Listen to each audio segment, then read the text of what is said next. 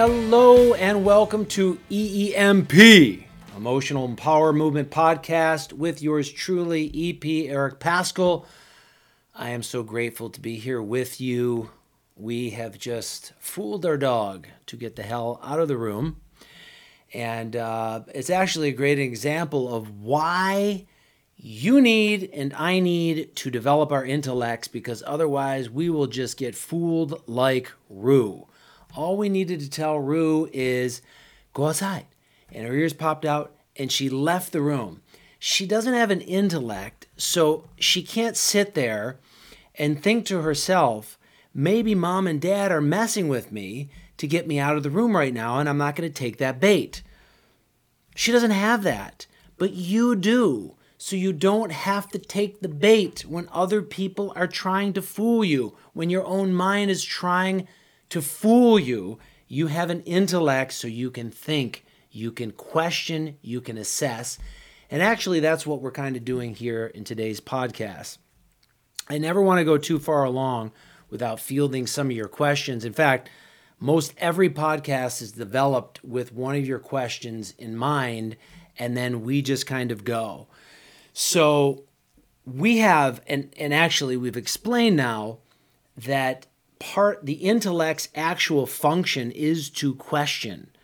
If uh, if we were to look way back when when intellect was first mentioned as a human being's equipment, it's called the buddhi, B U D D I, I believe, or maybe H I in Sanskrit. It doesn't really matter, but that word um, means literally means to question. So that's why we're having our very first Q&A. Yay, it's a Q&A. We can't go far without questioning. And you may even you may even struggle with formulating a question because really and truly, look, the mind can question endlessly. Think of it this way. A kid can ask a thousand times on a road trip, right? When am I going to get here? When am I going to get here? When am I? That's a mind question. That's the mind question. The mind may even be forcing you into action to ask questions. And right now, that's fine. But ultimately, you're going to know the difference between what your mind is kind of craving to know the answer about and impulsively needs to know or what it's battling with versus asking a real question from the place of your intellect. So it may take a while for you to formulate that, and that's fine. In the meantime, as I look at my trusted phone hidden behind this computer that's not on right now, I will start to answer some of your questions. And all of your questions, by the way, are the same questions that I've heard over and over and over again wherever we talk about Vedanta and whenever we start the conversation from the beginning to the end of it, the same questions come up because we're all really holding the same space wondering the same kind of things. So, question number one, and it's a big one, I've already answered it in our talks in this podcast, but it's like we don't hear it and we need to hear it over and over again and be reinforced. First question is It sounds like you shouldn't feel or like things in reference to the mind. It sounds like I'm saying, with develop, developing this intellect, that you shouldn't feel or like things. No, hell no. If that was what I was saying, do you think I would be involved in this? Are you cray? No way. It's a it's a beautiful human trait to be able to feel. It is a wonderful thing to like something. And it is a wonderful expression to not like something. All that Vedanta says, and I want to make sure that I don't use, I might use I, but I mean Vedanta because none of this is coming from me. All that Vedanta says is you are set up with two major pieces of equipment aside from the body. It creates your inner personality. So, what creates your inner personality? And as you are set up, think of it this way the head is above the heart. The intellect represents more of the head, and the mind represents the heart. You have both. So, no, why have both and get rid of one? That's not that's not what Vedanta is saying. It doesn't even make sense.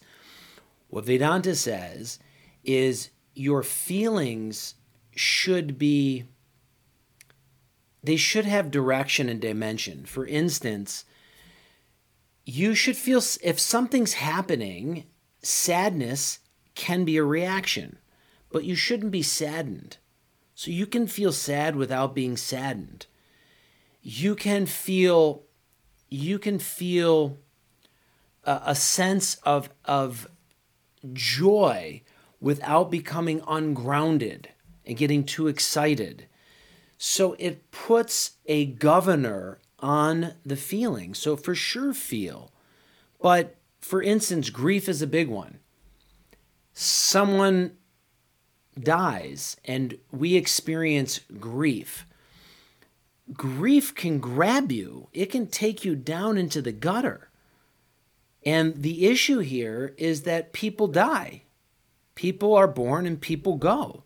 This is something that, from the stance of an intellect, we should be prepared for our entire lives. So, of course, of course, we're going to feel something when someone dies, but that something shouldn't take us into months and even years, and for many people, lifetimes of depression, of sadness, of grief. That's all we're saying. So please do not mix that up. It has nothing to do with not liking or being averse to something, but even in reference to your likes and aversions. Fine, I don't particularly like this atmosphere or this restaurant, but it doesn't bother me. So I, I recognize my mind doesn't like it, but there's no agitation. That's why we're doing this. You don't have to like everything. With an intellect, it doesn't make you like everything necessarily, but it keeps us it keeps us from getting caught up in the likes and dislikes. And I'll give you a quick example and I'm off to the next question. I'm someone who used to be so preferential to what I ate that if I was going out with my partner or my family or whatever, especially when I was younger, if we didn't go where I wanted to go, I'd have a breakdown.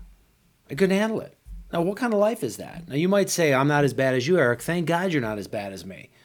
But there's somewhere down the line where you get bothered when things don't go your way, or they're not, or you're not where you want to be, or how you want to be. As long as you develop an intellect, you'll recognize, yeah, this isn't for me, but it won't bother you. And can you imagine a life with not being bothered? Just think about it. These things no longer bother you. They don't annoy you to the point where you got to talk about it with people and gossip and go on and on.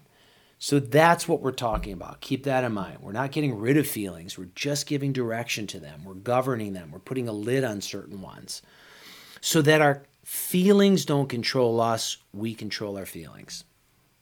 All right. Question two No, but really, how do I develop an intellect? Like, seriously, someone wrote that. No, but really, how do I develop an intellect? Like, you've listened to how to develop an intellect, and this is common. I did the same thing. Like, really, is th- you're just telling me these three things that I question, I study, and I introspect. That's that's it. Like, can, can I do it anyway? Can I buy an intellect somewhere? Can I trade for an intellect on eBay? Can I hire someone on Craigslist to give me an intellect? No. That that's the whole thing. That's why this is so rare. Which is another question people ask. Why does no one talk about this? Because this isn't pleasing to the mind. And since the mind is running the show, no one wants to talk about this. It's just skipped over. It's skipped over. It's not sellable because it's not sexy and it's not quick which is the other question I'll address right now is how long does it take to develop an intellect? There was a commercial somewhere in the 70s where it had a really wise old owl sitting on a tree and a little kid walks by and says, "Mr. Owl, how long does it take? How many licks does it take to get to the center of a lollipop?" And the owl grabbed that shit from him and he went, "1 two, three, and he stole the kids into. He stole the kids into. He stole the kids lollipop. I I'm not an owl, and I don't have that answer. I can tell you for sure, and I I, I hate saying I hate saying this because I know your mind is going to take a hold of this and not like it. But I'm giving you the truth. This is what we give. This is not this is not a one-stop shop. If you want to sign up for that shit, you are in the wrong place right now. And that's all mind delivered and that's all mind demands is now now now. To develop your intellect is going to take an awful awful long time. But the good news is that just like anything else, in increments in increments you will see you will recognize growth. And how long does that take? It really just it really is just a mathematical equation that has to do with your current level of dissatisfaction in your current state. If you're really unhappy right now with what's going on, you will be able to usurp the mind because there's misery and you'll be able to dig into this a little faster and probably for a little longer and you'll probably be able to develop it a little quicker than someone else who's like, yeah, my life is great right now and it's fine. This is all interesting, but you know, I don't know.